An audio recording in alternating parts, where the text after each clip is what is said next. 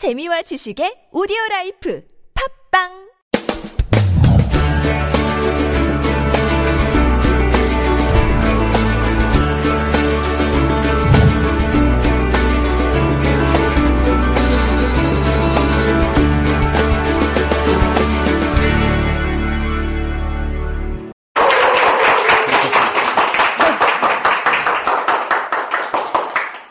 오늘 유튜브 보고 처음 오신 분이 계신데 유튜브에는 사람 굉장히 많은 것처럼 알고 계신데 오니까 별로 없어서 실망스럽지 않습니까? 괜찮아요? 우리는 소수정예로 합니다. 소수정예로. 네. 자 딜레마 빠질 때가 가끔 있죠. 살다 보면 딜레마 뭐 이래야 될지 저래야 될지 모르겠을 때 우리가 딜레마에 빠졌다 이렇게 얘기하잖아요. 그 딜레마에 빠졌을 때 탈출하는 방법에 대해서 좀 생각을 해봤습니다. 여러분 고슴도치 딜레마라고 들어보셨나요? 고슴도치 딜레마라는 게 있어요. 이 고슴도치 딜레마가 어, 최초 이 얘기가 나온 거는 쇼펜하우어라고 들어보셨죠? 철학자입니다. 그 헤겔 시대의 철학자인데 이 사람은 염세주의자죠. 헤겔은 이렇게 긍정적인 사람인데 쇼펜하우어는 굉장히 세상을 염세적으로 보는 철학자였어요. 이 세상이 뭐 최악이다 이렇게 표현하고 다닐 정도로. 어쨌든 이 쇼펜하우어라는 사람이 쓴 책 중에 부록과 추가라는 책이 있어요. 이 부록과 추가라는 책에서 고슴도치 이야기를 합니다. 고슴도치는 추우면 서로 가까이 붙어가지고 체온을 올리려고 하는 습성이 있어요. 그런데 서로 가까이 붙으려고 하면 어때요? 찔리니까 아프잖아요. 너무 가까이가 붙으면 찔려서 아프고 떨어지면 어때요? 안 아픈데 춥고. 그러니까 고슴도치 딜레마는 뭐냐면 붙을 수도 없고 떨어질 수도 없고. 이걸 고슴도치 딜레마라고 합니다. 그래서 고슴도치들은 항상 이렇게 고슴도치끼리 일정 간격을 유지한다. 그 거리를 찾아냈다. 이렇게 얘기하죠. 이걸 이제 긍정적으로 표현할 때는 인간관계도 이렇게 불가원, 불가원 이런 말 하잖아요. 고슴도치 간격처럼 그런 간격을 유지하는 것이 좋다. 긍정적으로 얘기할 때는 그렇게 얘기를 하는데 부정적으로 얘기할 때는 마음을 열고 사람을 사귈 수가 없는 현상을 두고 고슴도치 딜레마다라고도 합니다. 근데 쇼펜하우는 어쨌든 염세주의자이기 때문에 이제 책에 이런 말을 했어요. 한번 읽어보세요.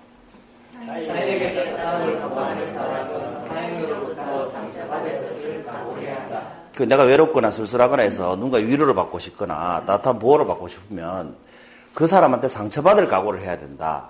뭐 이런 말을 했습니다. 그리고 이 사람은 실제로 이 말을 이제 반대로 얘기하면 뭡니까? 타인에게 따뜻함을 구하지 않는 사람은 상처받을 일이 없다는 거죠. 이 쇼펜하우어 마인드는 뭐냐면 타인에게 따뜻함을 구하려고 하는 사람들은 모자란 사람들이란 뜻이에요. 그 자기 자신은 너무 우월하고 탁월하고 철학적으로서 자기를 위대하다고 생각하는 거 스스로. 그러니까 자기는 타인한테 따뜻함을 구할 일이 없다는 거죠. 그러니까 나는 상처받을 일도 없다. 이런 의미로 이 사람이 이 말을 한 겁니다. 실제 의미는. 예를 들어서 이 사람은 뭐 타인하고 어울리는 걸 굉장히 싫어하기 때문에 또 두려워하죠. 누가 나한테 가까이 오는 거. 또 누군가 나를 계속 시기 한다고 착각을 하고. 그래서 잘 때도 권총에 총알을 넣어놓고 침대에 놔두고 자고 이렇게 할 정도로. 밥도 혼자 먹죠. 근데 식당에 가서 밥을 혼자 먹으면 어떻게 돼요? 누가 내 앞에 와서 앉을 수도 있잖아요. 같이 먹자고. 그래서 이 사람은 늘 2인분을 시킵니다. 혼자 밥을 먹는데도. 그리고 여성들을 굉장히 싫어합니다. 그래서 평생 독신으로 살았습니다. 그 어릴 때 아버지하고 어머니가 사이가 안 좋아가지고, 사이가 안 좋아가지고, 인간관계도 싫어하고, 여성도 싫어합니다. 그래서 독신으로 살았죠. 심지어는, 어, 여성을 좋아하는 남성들에 대해서 이렇게까지 막 비하하고 그랬, 습니다 한번 읽어보실래요? 시작.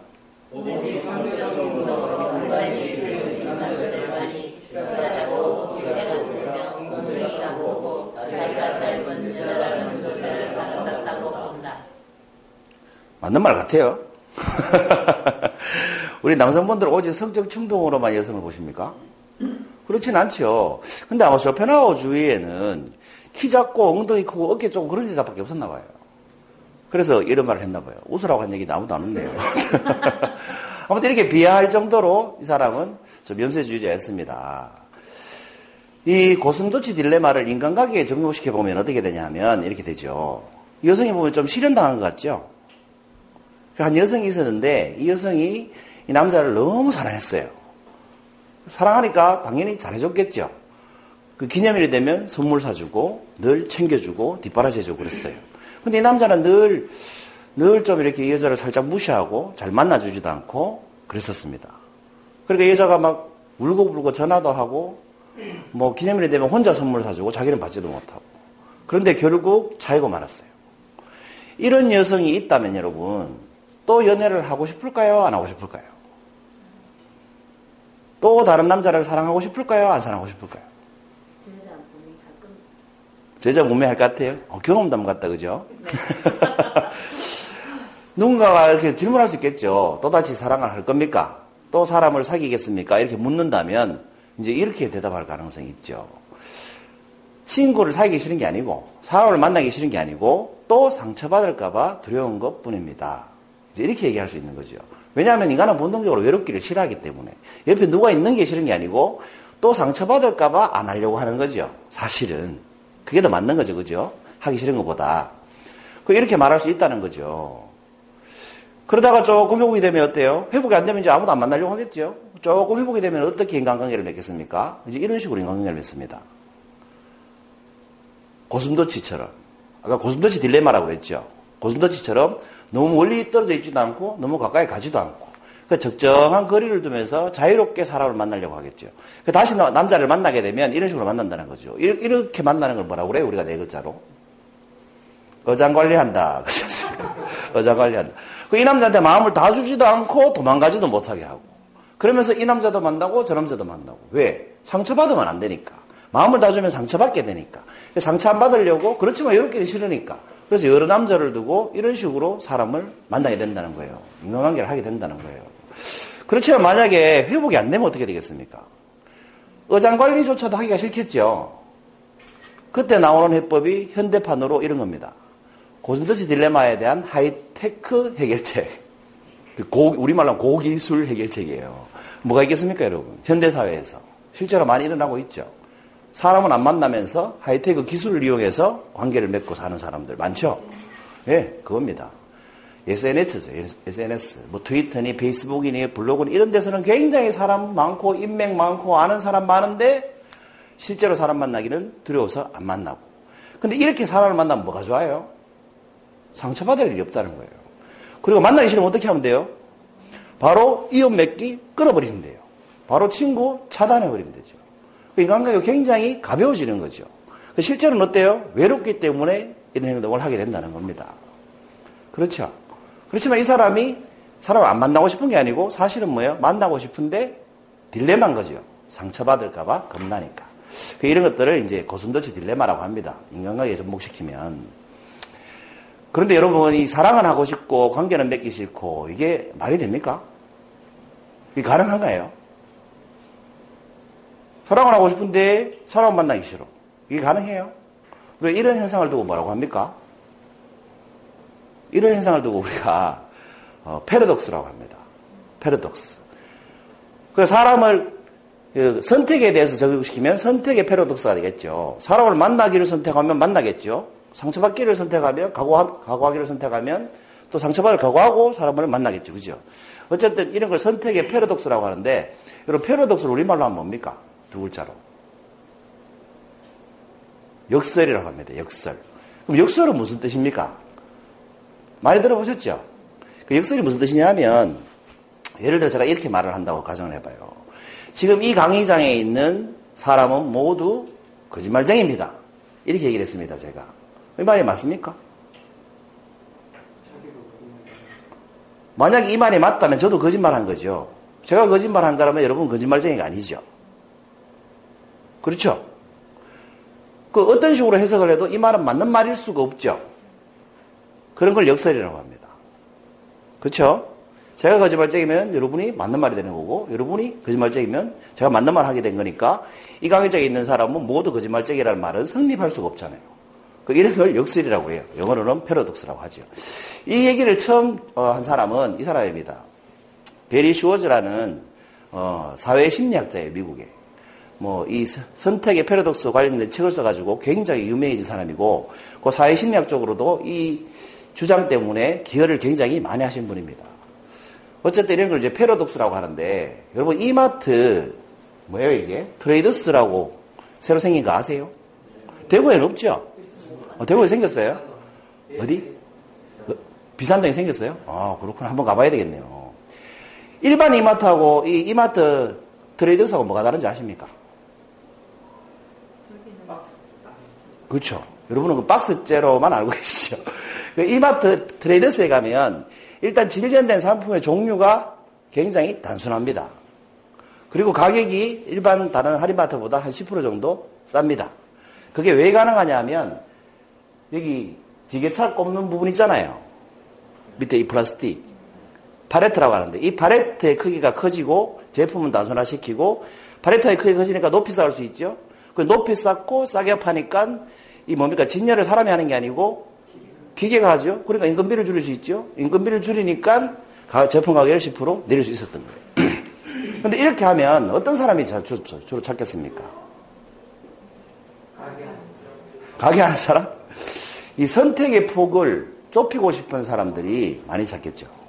우리가 일반 마트에 가면 이렇게 뭐 샴푸 하나 살려고 해도 종류가 너무 많아서 갈등하고 그 앞에서 시간 많이 보내잖아요. 여성들은 그걸 즐깁니다만 또 남자들은 그런 걸 별로 안 좋아하잖아요. 그 남자들이 오히려 더 선호하는 이제 할인마트가 되는 거예요. 왜냐하면 별로 선택할 게 없으니까. 지나가면서 그냥 주, 주워 담으면 되니까. 그래서 이런 발상으로 이 마케팅을 시작한 거예요. 트레이더스라는. 그러니까 이게 뭐냐면 선택의 역설이죠. 왜? 사람은 언제 자유를 느낍니까? 내가 스스로 선택하고 선택할 게 많을 때 자유롭다고 느끼잖아요.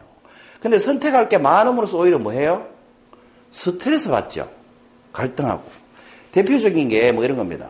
제가 기타를 한 대 살려고 한 달 전쯤에 가 샀어요. 통기타라고 검색을 해보니까 네이버 쇼핑에 기타 종류가 어마무시하게 많습니다. 와, 기타 회사가 그렇게 많은지도 처음 알았네요.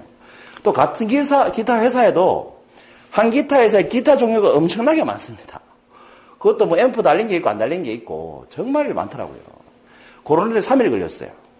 3일을 고르고 그 가격 비교를 하고 그래서 겨우 제가 이 기타를 샀습니다. 좀 할부로 샀습니다. 가디너스로 괜찮은 기타예요. 이렇게 선택을 하고 나면 내가 기뻐야 되잖아요. 사고 나서 제품이 왔잖아요. 기뻤겠죠. 그런데 사은품이 좀 모자라는 것 같더라고. 그래서 홈페이지 다시 들어가 봤어요. 제가 기타 샀는 사이트에. 들어갔더니 그 사은품이 없었어요. 그 제가 본 사은품은 다른 사이트에서 본 거예요. 그 비슷하니까 똑같은 줄 알았어요. 그 악보 놓고 보는 그 받침대를 보면대라고 하는데 보면대가 왔어야 되는데 안 왔더라고요. 그래서 안 보낸 줄 알았는데 들어가 보니까 보면대가 없는 겁니다, 사은품에.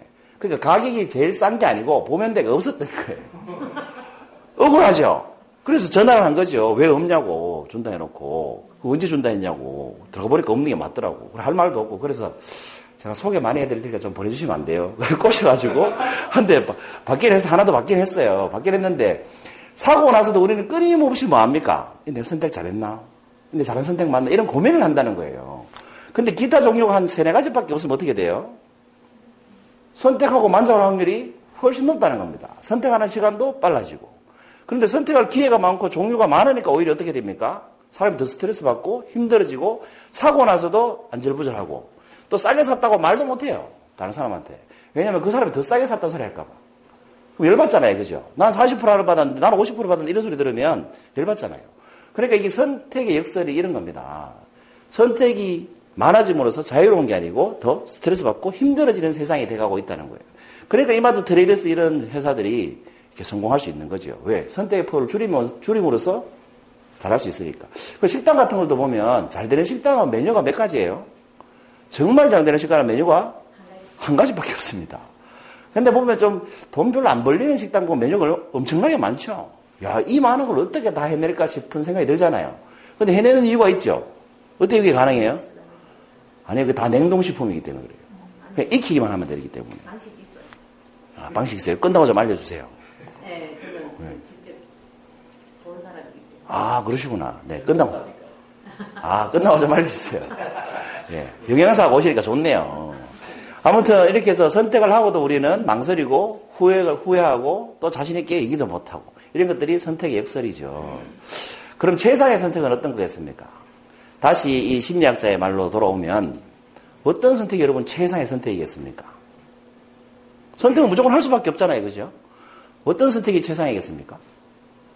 이게 과학적으로 최상의 선택이라는 건 있을 수가 있습니까? 없습니까? 없습니다. 왜냐하면 개인차가 있기 때문에 자기 만족도에 따라 다르잖아요. 그죠? 제가 답을 말씀드렸어요. 어떤 선택이 최상의 선택입니까?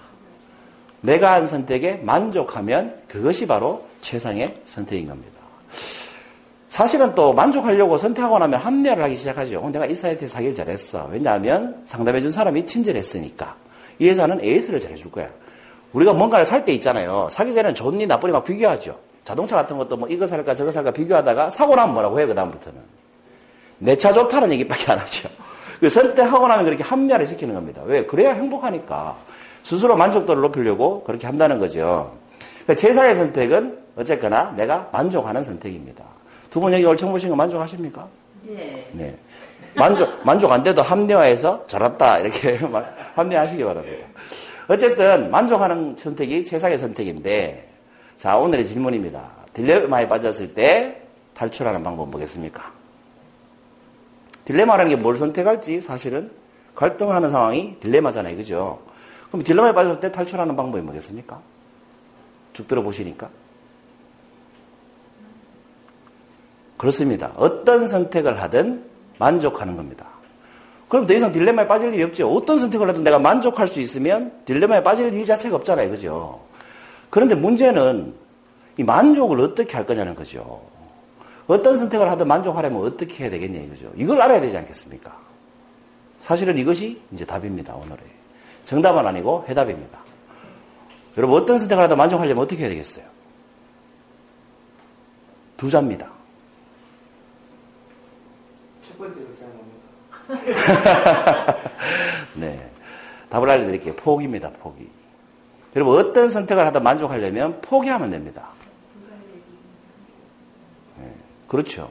어떤 시인이 뭐 두 갈래 길에서 뭐 안 가본 길에 대해서 시를 쓰고 막 그러는데 만약에 그 시에 나오는 그 주인공이 말이 시인이 말이죠. 두 갈래 길이 아니라 만약에 백 갈래 길이었다면 99개의 갈래, 갈래 길을 막 그리워하면서 힘들어 하지 않겠어요?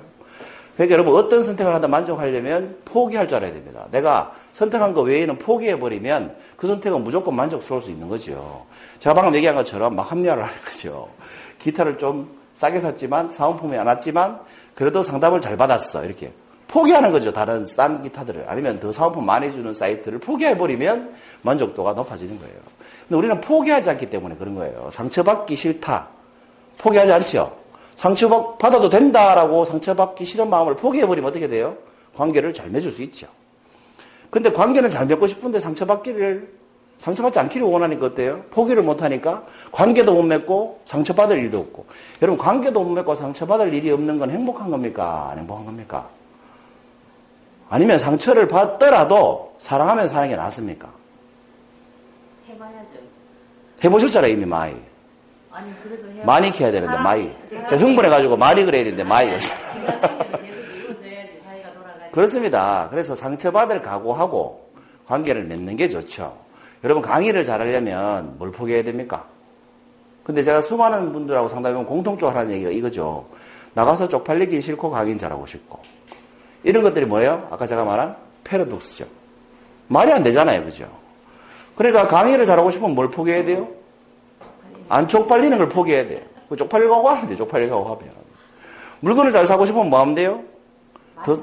더 사고 싶은 걸 포기하면 돼요. 많이 살려면 돈을 더 많이 벌어야 되잖아요. 향기노 대사상 질문 가장 많이 하시는 분이 오늘 나타나셨네요. 자, 어쨌든 어떤 선택을 하다 만족하고 살려면 포기를 잘하면 됩니다, 여러분. 포기. 여러분, 이런 시절이 있었죠. 제 아들인데, 장난감 칼 하나 사주니까 이렇게 만족스러운 표정을 짓습니다. 월드컵 때 모습인데, 여러분, 이런 시절 없었습니까? 장난감 칼 하나만 있어도 너무너무 행복하고 만족했던 시절 없으십니까? 누구나 있죠. 그런데 우리는 지금 그 장난감 칼은 사고도 남을 능력을 가지고 있잖아요. 그렇지 않습니까? 그보다 몇 배, 몇, 몇천 배 비싼 차도 살 수 있는 능력을 갖추셨잖아요. 그렇지 않습니까? 그런데 만족하기는 이때보다 훨씬 더 힘들다는 거예요. 왜 그래요? 포기를 못하기 때문에 그래요. 더 좋은 차를 포기 못하고, 더 좋은 집을 포기 못하고, 나보다 더 잘나는 사람을 포기 못하기 때문에 그렇게 되는 겁니다. 그래서 내가 지금 가지고 있는 것에 만족하는 것이 딜레마에 빠지지 않는 가장 훌륭한 방법이고, 그 만족을 하는 제일 쉬운 방법은 포기하는 겁니다. 그래야 선택할 수 있기 때문에. 그렇지 않습니까? 그래서 여러분, 포기할 건 포기하시고, 내가 선택한 것에 만족하시면 딜레마에 빠지지 않고 잘 사시지 않을까. 그런 생각이 들었습니다. 여러분, 장난감 한- 칼 하나만 있어도 행복했던 시절로 돌아가셔서 행복하게 사시기 바랍니다. 115번째 강의 나왔습니다. 마치겠습니다.